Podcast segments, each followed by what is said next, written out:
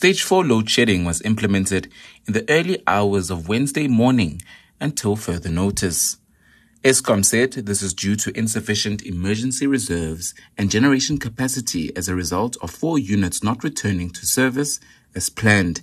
Eskom spokesperson Daphne Mokwena. Eskom would like to announce that due to insufficient emergency reserves and generation capacity as a result of four units not returning to service as planned, stage 4 load shedding was implemented this morning at half past 2 until further notice.